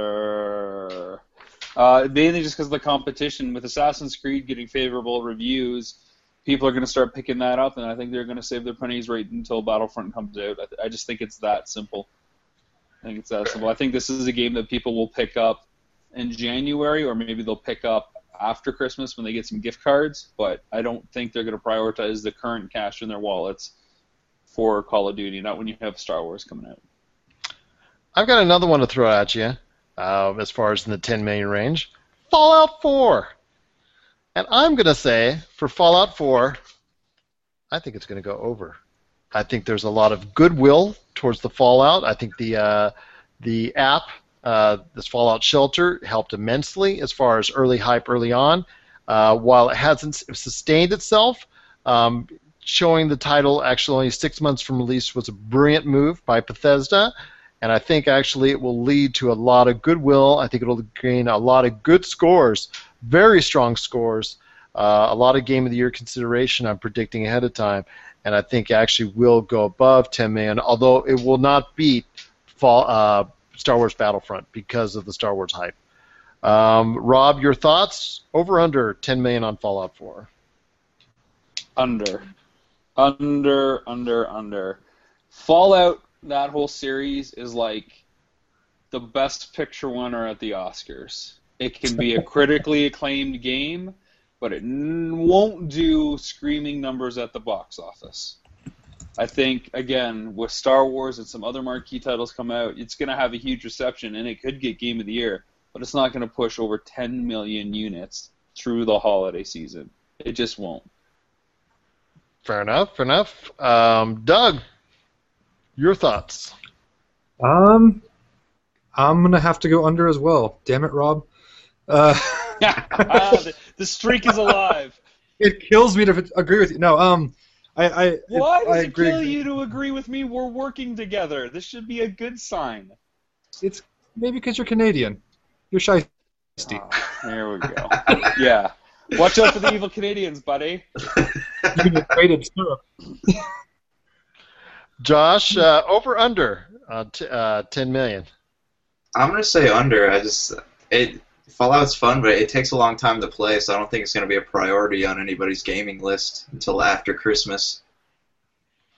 Fair enough. I know I Hack and, it's. well, I know Hack and Jerry, who was on the uh, chat line a little bit earlier, as far as on Twitch, um, wanted to know our thoughts on it. So, but Doug, you wanted to add in something.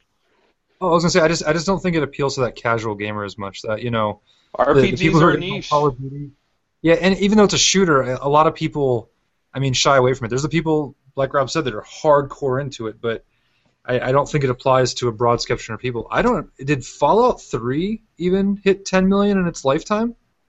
Um, I believe it did. I know to uh, look it up real Skyrim. Skyrim. Skyrim it definitely exceeded uh, 10 million as far as it's concerned. Uh, so that's what I'm really basing it on is that it will exceed Skyrim sales um, as far as that's concerned because I I know Skyrim came out to a similar goodwill, good hype, uh, strong performance as far as that's concerned. So that's what I'm basing my thoughts on. I was trying to check because the number I had in my head was right around seven million for Fallout 3 being sold, but I, I could be wrong. But I know there's a lot more hype around Fallout 4 because Fallout 3 was so good and such a, a left turn for the series. But Well, you got to remember too. New Vegas came out again, different studio, right? So everybody that's wants to get back to yeah, that stuff. So that game was pretty awful. Glitchtastic, I think, was the word used. Oh, yeah. They, they, I'll, tell, I'll tell you they did one thing. They did an amazing job creating, you know, the Vegas and like the outlying areas of creating a desert full of nothing. Like it, you're just walking through desert for like miles and miles. Like I don't know, game just didn't make sense to me from a fun factor. I don't know. Fair enough. Fair enough.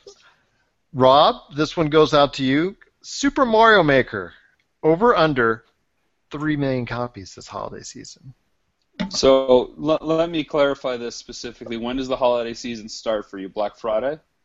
Uh, no, uh, actually, it can go on right now until the end of the year because most of the financials uh, for Sony, Nintendo, and Microsoft have been reported within the past 10 days. Uh, Nintendo did report uh, that I believe one and a half million units, right around there, um, under two million, uh, have been sold so far to date for Super Mario Maker. So basically, you're asking me, is it going to sell a, a one more million copies? No, no, uh, three million copies by itself within the next two months. So three million next two months, regardless of what's being sold already. Uh yeah, I, I think it can. I think it'll be close. I think that's a close one, and it's really going to depend on what Nintendo does with their with their holiday sales. But it's the number one reason, and if anybody's going to pick up a Wii U, it's going to come with Mario Maker. It's already a bundled package. It's the latest bundle out there. It's just a matter of selling those those systems. I think it's got a strong chance to go over three. Josh, your thoughts?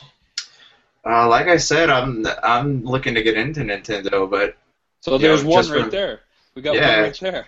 Yeah, well, judging from what you guys have been saying about the game, I I think it'll go over, especially if it's bundled and people are buying Wii's this Christmas. Doug, your thoughts? I think the only way it can go over, which I think it will, is if they continue with the bundle. I, I, I mean, I Do don't you see. You agree again? Yeah. No, uh, yeah. If, if they continue on with the bundle, yes. But if, if they stop bundling it, no. Because I, I think the, the hype and the people who are going to buy it have kind of bought it. I hate to say that, but I'm gonna also I'm gonna say something different. I'm gonna say under because if the Wii U itself stays around 299, and I know the Xbox One and PS4 uh, through retailers will be creeping closer and closer to that price with bundles with games. Um, that will make it the Wii U less attractive for consumers to buy. Um, and I know even though the Super Mario Maker is off to a very strong start, and I think it will do over two million during that period, I do not think it will reach three million. So I will say under as far as it's concerned for the November December time period. Rise of the Tomb Raider. Okay, this is um, a third party uh, from Square Enix uh, laying its faith in the Xbox One. Over under 4 million copies. Let's start with you, Josh. Uh, I'm gonna say under. I just I don't. The game is fun and the, it, you know it looks really good, but I don't know a lot of people who are into it. Rob? Gotta go under. I think uh, it sold so well because it came out on both platforms last time, or at least by the time it got out there. So I, I think because the bigger install base is on PS4, I think that it's going to have trouble doing that, especially when people might be tempted to buy Halo or Battlefront on the Xbox as an alternative. Doug? You're I'm making say- a face, Doug. Well, no, I'm gonna, I'm gonna say under. Just I'll double check in my facts. um, no, I'm, I'm gonna say under just because uh, it's getting a Steam release early next year, so it's only a timed release for Microsoft. And So- it'll be it'll be out in a year on PlayStation 4. Yeah, it's, it's a console exclusive for a year. It's a exclusive to every platform um, for I think it's six months. So early next year, like, like spring summerish, we should be seeing um, it, it come to PC. So I don't know. I, I think that's just detrimental to sales. I don't know. At timed exclusives, unless you're giving people an incentive to buy it, saying there's something exclusive to it, never tend to work that well. Um, because generally you give the competition time to add more, either upscale it, make it look better. The oh, it, it always the second iteration is always better.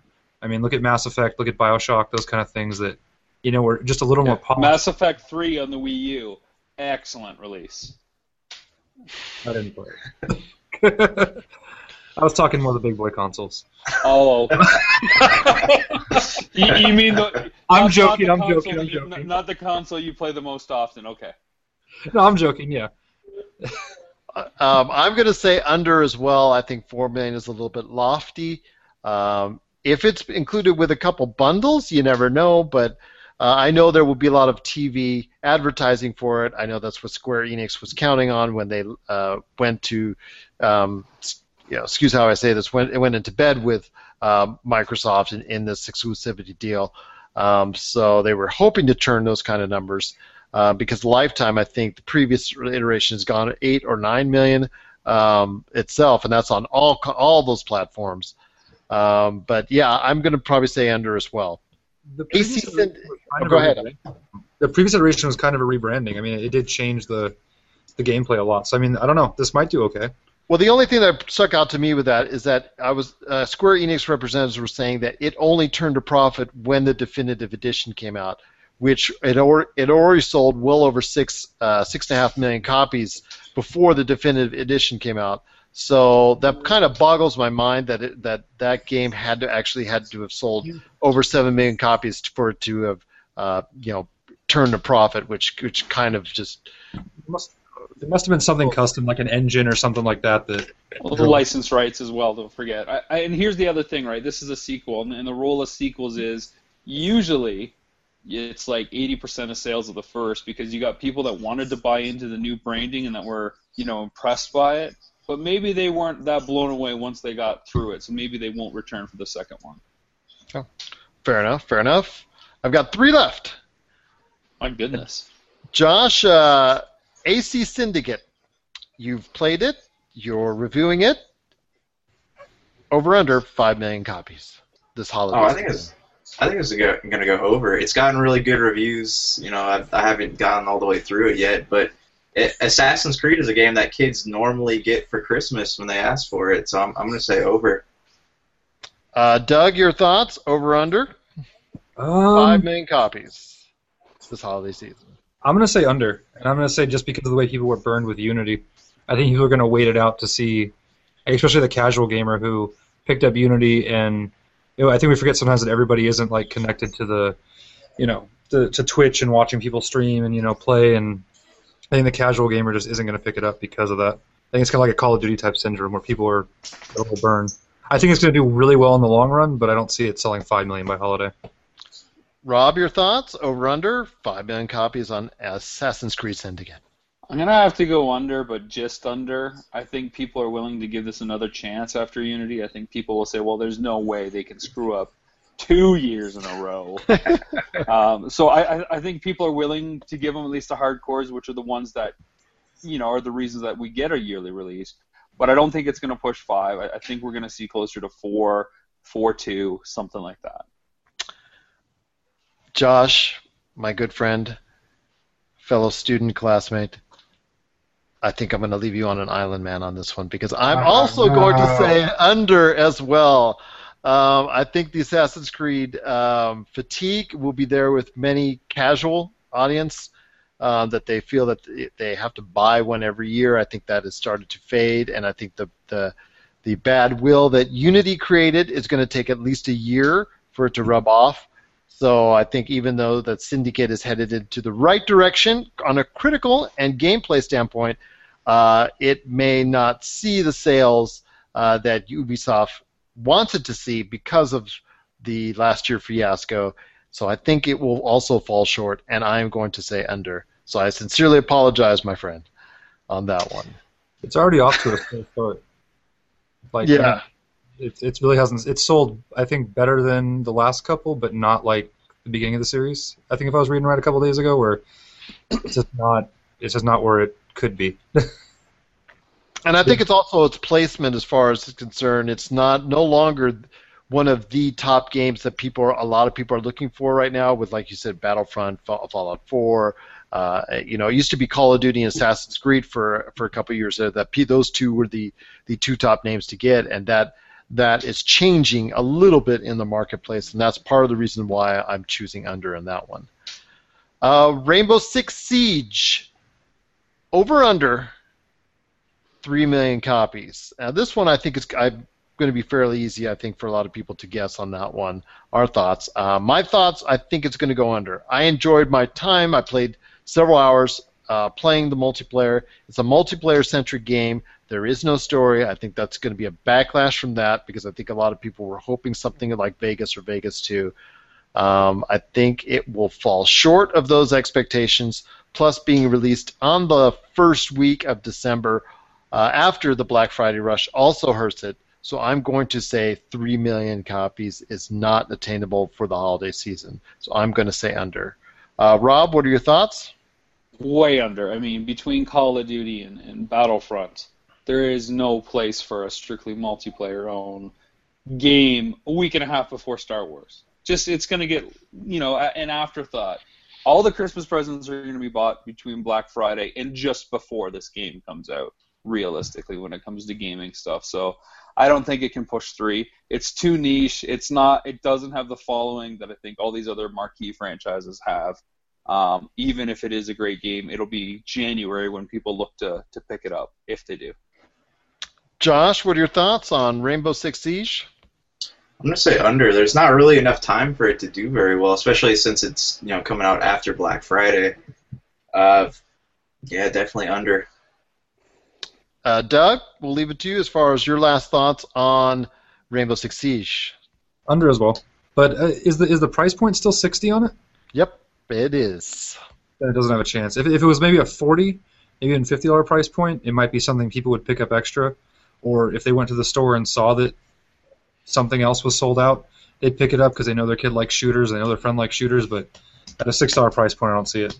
And is is the multiplayer strictly like a um a competitive, or does it have like kind of like a a horde style thing, or is it just I believe it. If my memory serves correct, correct, I think it might have a. Oh, it does actually. Yeah, it was a terrorist hunt. Um, Yeah, that was a uh, a horde-like deal as far as it's concerned. That was fun. I played that a Um, lot. I remember Um, that was liking all the enjoyable. special modes from the previous one. So, I mean, that might be a reason for me to pick it up, but I wouldn't. I would. not I would never pay full price for multiplayer only. Just personally, I'd, ever. Yeah, and so here's the other problem, right? You have to have a friend who's playing. Yep. You know, or you got to find other someone else who's kind of who who got the lame Christmas gift as well. Well, and my, my biggest issue is time too. So if I pick up a multiplayer only game and I don't get to it within the next, if I don't play it heavily in the next three to six months, then I feel like I've missed out. And what was the point in buying it? Because then a big chunk of your player base is gone, and what what am I doing? Because you know what I mean. By the time I try to get on, most of the time I'm I'm alone, no friends. Oh. wow, I don't know if I can continue the podcast after that. I'm think I'm going to go get some Kleenex. Okay, fair enough. Um, I did play a lot of the beta. I think my issues were more of as far as the, from a matchmaking standpoint. Uh, they had some serious issues with matchmaking. I thought it was atrocious. I thought it was something that the Halo Master Chief Collection, when it first released, could envy as far as the uh, um, you know that the amount of issues that that was. Um, but I'm hoping that they'll be alleviated. I don't think they will be. I think there'll be some server server issues with that game when it comes out. I'm just just saying saying as a uh, warning right now to people. Um, and if they aren't fixed, if this game will just really just be a disappointment uh, all around. Because this was also supposed to be a, I think a September release, uh, if I'm not mistaken. It got bumped to December, and and that's that's never a good sign that you're already halfway through the shopping season and it's already under.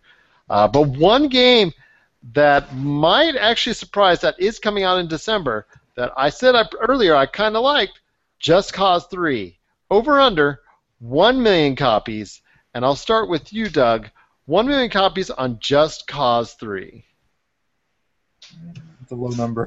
Um, but it comes out in December so that's that's again what Josh was saying earlier was very was very pointed indeed I, I, I think it can do more. I think it can do over a million. I mean, it, it's to the people who play Just Cause. I think they're loyal fans and they're going to pick it up regardless. I, I think it'll go over. Rob, your thoughts on Just Cause 3? The streak is over. Doug and I were on the same page all the way through. I noticed that. Just Cause 3. I've got I that think written it's down. coming out too late. Yeah, I think it's coming out too late. I, I don't. It'll get close, but I don't think it'll. I don't. It won't be a million seller by the end of the holiday season. Josh, your thoughts on Just Cause 3? I want to say it'll go over, but just barely, because it's got a big following. I know a lot of people are looking forward to it. It, it looks really good. Um, I'm going to say over. For me, I'm going to be reviewing the game. I really enjoyed it, as I said. I had a great time playing it at GameStop Expo. I seriously want it to go over a million copies. I think it's going to be close, real close, like a photo finish type deal. But I'm going to have to say it falls uh, just short, and I'm going to be agree with Rob that it will just just fall short. Uh, probably get about 800, 900,000 copies. Um, but it will definitely be considered a very, very good game. Uh, maybe not game of the year level, but very strong game in, indeed. Um, and it certainly be a heck of a lot of fun. And I can't wait to see all the videos as far as what people do with the grappling hook and as far as all the crazy things that they're going to do in that game. There's going to be a lot of crazy videos coming out for that one indeed. Uh, so. So that everyone does it for our over under segment. I thought that was uh, that was a lot of fun, uh, getting everybody's minds together on exactly what we think the the, the best games are going to do or the most notable games are going to do this holiday season. Uh, we thank you for watching on that. Uh, but last, before we leave, there was a certain trailer that was played a little bit ago, um, about a week ago, that uh, took the world by storm. And I know Jay the the master Star Wars fans that he is uh, truly was blown away by it. But I want to get your guys' thoughts before we leave on today's episode, the Halloween episode, as as it were. Um, your thoughts on the Star Wars trailer, the final trailer was released, and your thoughts and hopes for the actual Star Wars Force Awakens movie itself. I'll start with you, Josh. Let's go for go for it as far as your thoughts on Star Wars: The Force Awakens. My inner fanboy is thrilled. Uh, they, I, I'm curious what they're gonna do with Luke Skywalker. He didn't really have a lot. Of, he didn't. He didn't actually wasn't in the trailer at all. He's not even on the poster. Uh, there's a lot of interesting theories on the internet about what, you know, what part he'll play. But I'm, I'm excited about it. I really am. According to J.J. Abrams, that is by design, by the way. Yes, I've, I've been reading all the theory. There's uh, somebody had a theory up that Luke Skywalker is Kylo Ren, but uh, I'm pretty sure that's not true. Uh, I think it's. a I love how little bit. JJ has to say it's by design. Like he forgot about Luke Skywalker. Oh, oops, was he supposed to be there? like what? are- Like, do people really need to be told this? What kind of world do we live in? Like seriously, that Luke better- Skywalker may have been forgetting to to be put on a Star Wars poster. Wouldn't it be better if Kylo Ren was Jar Jar? Right? Yeah. Oh. Please. Uh, so, but what are your hopes actually for the movie itself, Josh? Um, what do you think um, it should do for Star Wars fans?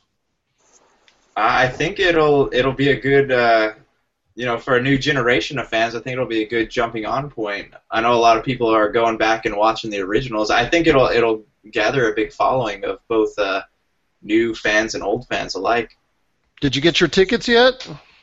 No, I, I've been meaning to. I heard it was like sold out for like almost a week and a half ahead of time. I would actually, um, and I, I tell this to everyone that I, that since I got my tickets, I went to the actual theater that I wanted to go see it at, and I, um, a lot of these days you're able to pick your seats as far as is concerned. Uh, so you know, I, I I forego the Fandangos and and MovieTicket.coms of the world, and I just went straight there, and and you know, I was fortunate enough to get tickets for both. Uh, uh, Thursday night and uh, Tuesday showing, so I'm very, very appreciative of that indeed. Um, uh, thank you for your thoughts on that. Um, Doug, your thoughts on Star Wars: The Force Awakens? I'm sure, uh, like I said, Jay, when he gets to this point in the podcast, uh, will actually be very, um, you know, a, a, little bit more aware of what uh, what we all are saying. Josh, myself, Rob, and, and yourself. So, so your thoughts on Star Wars: The Force Awakens? I have actually I've been trying to stay away from it. I, I am extremely excited, but Rob and I were talking about this up at Portland where I have been trying not to read like you know the theories and the hype and the spoilers and the well I guess no real spoilers yet, but I don't know. Rob, Rob told me a few things that he saw buzzing around, and I, I don't know. I, I, I still have a lot of like I guess antiquated things that I'm still worried about. Like I, I remember seeing a thing with um Harrison Ford where you know, he said, "Yeah, I'll do another Star Wars movie, but only if Han dies." So there's still little things like that in the back of my head where I don't know where it's going, but I kind of like not knowing. I don't know. I'm one of those guys that doesn't like spoilers, and I try to just be along for the ride when it happens. But I couldn't be more excited, and yes, I do have my tickets. I was up very late to get them, but I fandangled. Just go right there. I'm telling you. And well, all the I'm telling you, the, when it happened and every it the sites were crashing whatnot, I just had you know my family and I we just we just went over to the theater we chose and just got it and just we were surprised that these things that you were did back in the day.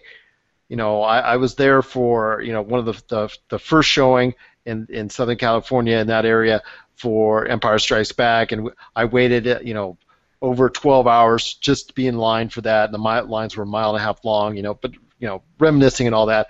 But just the concept of going down to the theater seems to be, you know, everybody wants to do it from their smartphones or tablets and, and from the internet and whatnot. And I just saw, you know, I was amazed that there was absolutely no one actually going to the theater to buy the tickets, and just that novel concept seems seems you know to evade everyone was just quite interesting indeed. Um, Rob, your thoughts on the Star Wars: The Force Awakens? Uh, I know you've discussed it with, like you said, with like Doug said with him. I'm sure you've discussed it with Jay just a tad. Um, uh, possibly on your GamerCast as well that people have to listen to.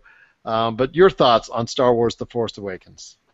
Well, I actually haven't talked to Jay about it too much. He's he's gone all supernova, super Star Wars fan on me, and it, it, if I bring it up, I'm in for like an hour long discussion, and, and, and bless him for having that much passion. But I can't get sucked into that. It's like being slowly digested for a thousand years in the Sarlacc.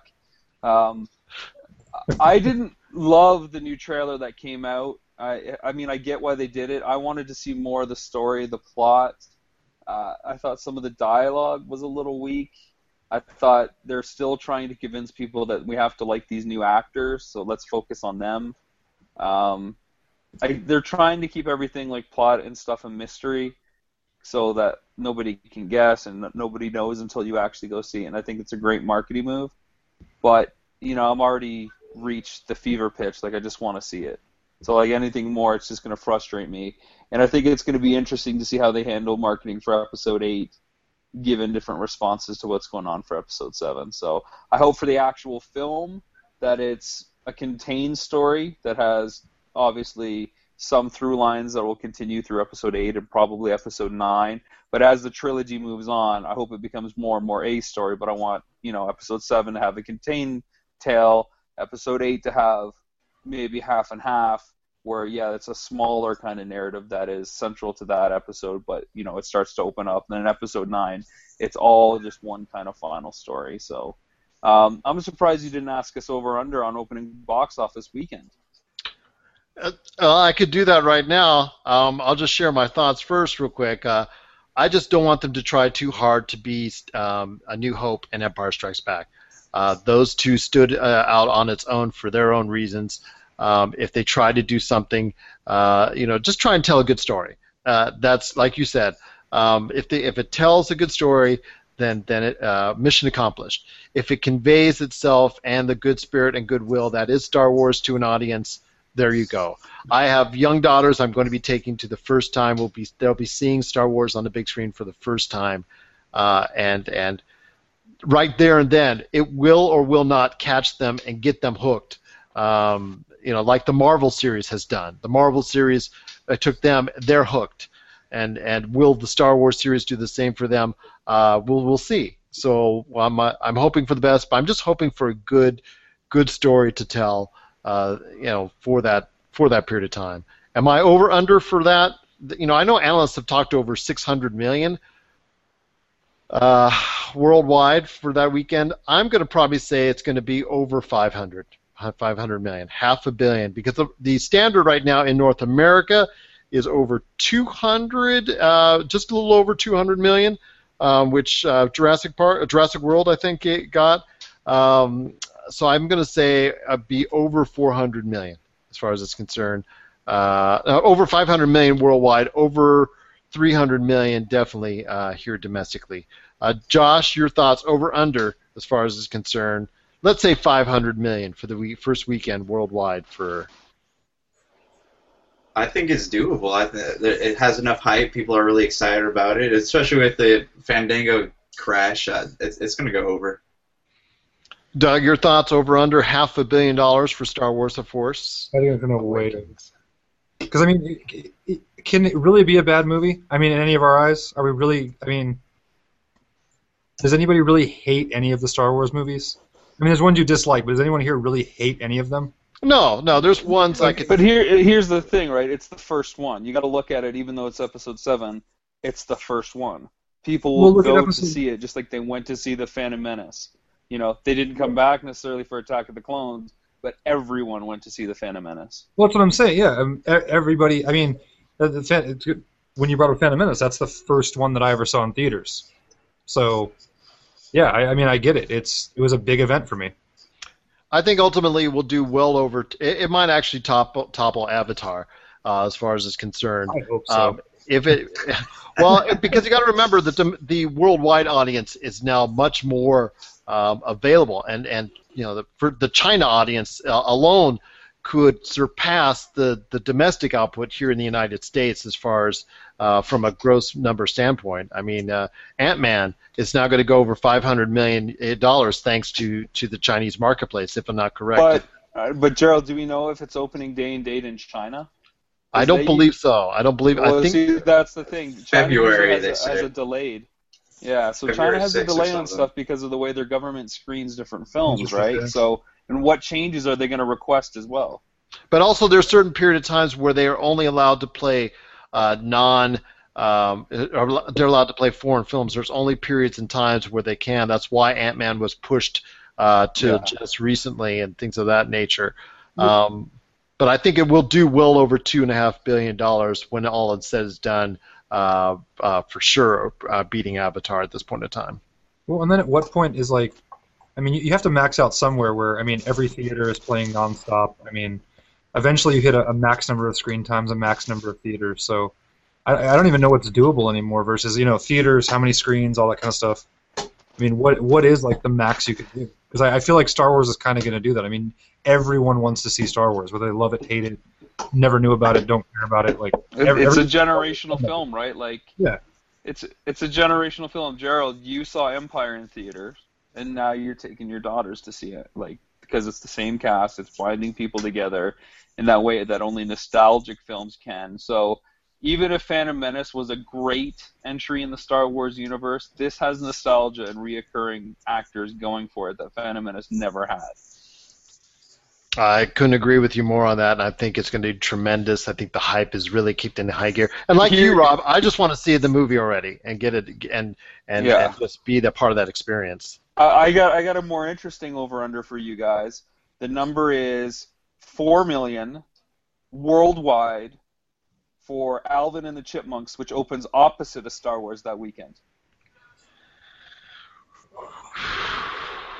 Four million. I think it's a doable number. Worldwide, worldwide. I think it's a doable number. Okay, Doug. I think it's doable. I think well over. You just want to disagree at this point. No, Josh? No. Yeah, I, I think it's doable. I, I, I don't know how many people are actually going to go see it, but because you know Star Wars. Star it's, Wars it's, is good. it's plausible. I mean, it could happen, but Star Wars Well, is you going to know, door for here- everything. here's who's going to see it. People are going to see it when they realize that they can't buy tickets for Star Wars when they go to the theater and, and realize that they should have got them ahead of time. That's Well, you- who's going to go see Alvin and the Chipmunks. You get people like my grandparents who have never seen a Star Wars movie, have no intention of ever seeing one, but I, I guarantee they would go see that just to say they went out that weekend and saw something. No, your grandparents are going to see the lines and the traffic, and they're not going to go anywhere near the outdoors. Yeah. So okay, well that's it. I thought that would be fun too. and uh, to uh, gamer dad, as far as it's concerned, yes, uh, you know, Ant Man for a lot of people was was definitely something that was. Um, how should I say? Uh, you know, a lightning rod as far as is the movie too good uh, or the movie real good or whatnot. I like the movie personally, um, but I know that the Chinese marketplace, uh, you know, obviously has endeared itself to mu- uh, so much to Ant Man that is actually pushing it over 500 million dollars uh, worldwide, and you know, obviously that that Disney. Uh, has and Marvel have thought well enough to actually get it bumped up, which I know Josh, you and I had talked about um, previously as far as getting it bumped into the schedule for Ant Man. But yes, um, need I digress on Ant Man, but I wanted to throw that out there because Gamer Dad, we do appreciate you actually uh, commenting on the Twitch uh, board as far as is concerned. Uh, we appreciate it very very much. We appreciate everyone watching, uh, listening, uh, however you're seeing us on YouTube, Twitch. Uh, you're downloading MP3 on yourgamesource.com. We truly appreciate it. Uh, any last thoughts from you guys? Um, I'm going to start with you, Doug. Um, as far as from Retro City Games, I know uh, you're looking forward to a great month, uh, November, and a terrific holiday season. But we also want to touch as well, if you could explain to everybody as far as what we might have in the works for a week from now. Oh, um, we are. We should be collaborating on the Extra Life charity. Um, those of you that aren't familiar with it, they do a 24-hour marathon, uh, basically streaming video games. Uh, they take donations, and it is all for a great cause. Um, we should be teaming up with GameSource for that, and there should be a lot more details to come. Um, either follow Gerald on GameSource or ourselves, Retro City Games. It's Retro City Games NV. Uh, follow us on Facebook. Um, yeah, stay tuned for more on Extra Life, more on things that come for us. And I mean, the documentary with Rob, a lot of things are kind of in the preliminary stages for a lot of things for us, but the next couple months should be a, a very exciting time for Retro City Games. Rob, any final thoughts as well? Uh, no, November first actually, Mar- uh, I, believe marks a price reduction for Nintendo Quest on Vimeo and, and the launch of our, a lot of our digital features that until now have only been exclusively on our Blu-ray and uh, Kickstarter DVDs. So, uh, not all of them because I wanted to keep the Kickstarter backers to have a few gems that nobody else will ever have. But if you are a fan of Nintendo Quest and you want to look at more behind-the-scenes stuff, then uh, you know have a look at what what we're going to be releasing extra footage wise on, on Vimeo. So that'll be exciting. NintendoQuest.com is your place to go for that stuff. And the Power Tour series is out now, so check that out too. You can see what it's like for Jay and I to tour the film across North America. I've actually seen the first episode. I enjoyed it thoroughly. Um, sorry, Jay, I, I did enjoy it thoroughly. Apologies to Jay out there. Uh, um, and if you watch the first episode, which is uh, free on Vimeo, um, you'll be able to understand why. Uh, Josh, any th- last thoughts from you, sir, uh, as far as what you got working on besides the uh, AC Syndicate and Halo 5 reviews? Yes, I have another book coming out in January called "Congratulations, You Suck." So it, it's it's a little different from my last one, but you know, if you're into coming of age type stories, it's I'd, I'd recommend picking it up. That's the title of the year already. You got that down. But uh, other than that, that yeah, that's it. Oh, that's that's. Uh, I'm sure that's taking up plenty of your time indeed. Um, and as for myself, like I said, we're going to be involved with uh, not only uh, Retro City Games as far as a co-promotional deal for Extra Life, which is a great charity, and uh, extralife.org. Um, just wanted to go to those fine people out there. We will be doing hopefully what we can to provide live streaming and supporting that charity uh, and working. I'm hoping to to lasso in you know guys like Josh, Rob, and, and as many of the crew as I can to help out uh, for this good cause because hey, it's playing games and doing it for a great cause indeed. Uh, so stay tuned to that. Follow us on GameSource and also as well at GameSource on Twitter for all that information. Um, and then our Black Friday page, I already told you, is up, yourgamesource.com slash blackfriday.html. And we're also in the uh, beginning stages of tallying up and getting everything ready for Game of the Year. Uh, so I wanted to talk to Rob eventually, uh, and also already started in the earning phases, you know, the, the beginning phases with uh, Retro City Games, and Doug and Nicole, the great people there, uh, about what we can do as far as a promotion between all of us uh, for our Game of the Year platform because we want not just the Game Source followers out there, but the Nintendo Quest followers, and also as well the Retro City Games followers, and everyone out there to get a chance to vote and share their opinion of what they thought is the great uh, game of the year for 2015, and also maybe trying to maybe possibly possibly run a little uh, contest on the side for that because uh, uh we've talked a little bit about that in the past, and I'm hoping to get Rob and and uh, Doug and Nicole and more involved in that in the future. So we look forward to that for the ending of the year. Uh, a great time for a Black Friday page indeed. Um, we'll be hopefully hopefully having more podcasts as we go uh, get closer to that. I know the world famous GamerCast will be doing podcasts every week, uh, so go check out Podomatic.com for that. Correct? Yeah, nesclub.podomatic. We're also on iTunes, and the way to listen, honestly, is patreon.com/slash GamerCast for a buck, you get like a 20 minute extended episode. And in, in the last four weeks, the best segments have been in the Patreon on stuff. So it's unfortunate for everybody who gets that free version that'll always be out there. But you'll also get video versions of GamerCast, other audio that includes us and our different guest appearances, and it's only a dollar a month. So for 12 bucks a year, you know, uh, you're you're well ahead of the game for entertainment and content. Absolutely, and that sounds like a great value indeed. Uh, so for me, uh, Gerald. Uh, this has got Josh, uh, Mr. Josh Peterson, author of Vendetta Dark, and soon to be Congratulations, You Suck. Uh, and then we've got Doug from the world famous Retro City Games in Henderson, Nevada, and also our good friend Rob McCallum, uh, director of Nintendo Quest, and the upcoming. Well, let me see. Okay, I'm gonna title it off here. oh, here we go. It's almost like a quiz here. Okay, first off, um, the biopic of Kitty comes out before Missing Mom. Is that correct?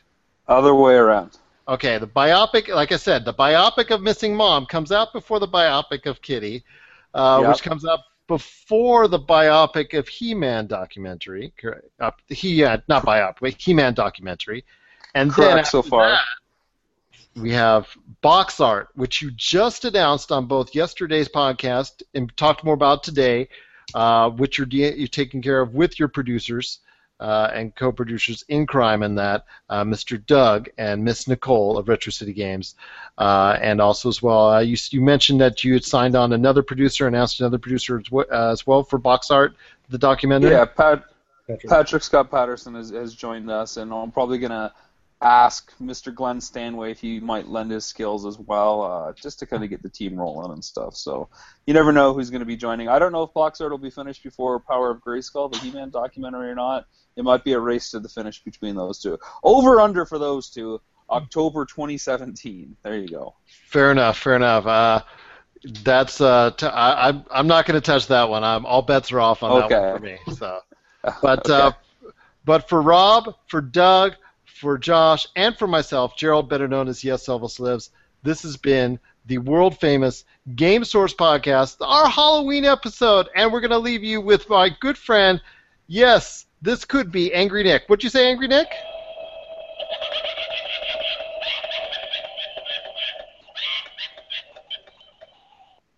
Okay. Thank you, Angry Nick. Yes, he had to put in his guest appearance there. So we want to thank you for joining us. We truly appreciate it and you have yourself a great Halloween. Oh my gosh.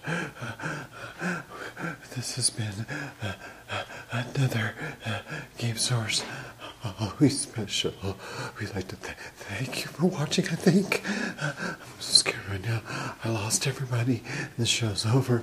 I don't know what to do. Oh my gosh. Oh my gosh, I'm so scared again. Oh my gosh. Oh my gosh. Oh my gosh. Oh my gosh. Oh my gosh. Oh my gosh. I don't know what to do. Uh, remember, uh, for all your latest video game needs. Uh, oh, so scared, so scared, scared. Uh, at GameSource, tweet me, tweet us on Twitter at GameSource. Follow us on Facebook at GameSource. Oh my gosh, I'm so scared. I can't find anyone. I can't find my friends. What's that noise? What's that noise? Bonnie. Jamie. Game Source.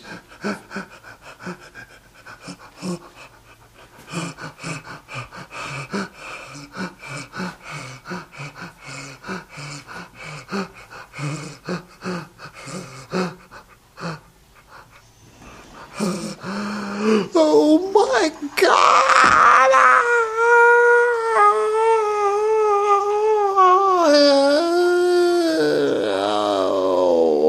What?